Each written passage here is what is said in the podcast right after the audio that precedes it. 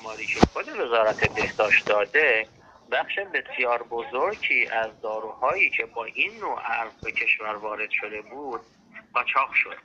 یا از چرخه توزیع رسمی داروخانه ها خارج شد و در بیرون از این چرخه با قیمت های بسیار بالاتری توزیع شد. میگن که چیزی حدود 20 درصد داروهایی که حداقل 20 درصد داروهایی که با این نوع ارز وارد شده بودند از چرخه خارج شدن.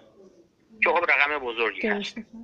از طرف دیگه در غیر از دارو هم در دیگر اقلامی هم که با این نوع ارز وارد شدن هم ما تورم بالایی رو می‌بینیم. مثلا در مورد دارو ما دارو رو با ارز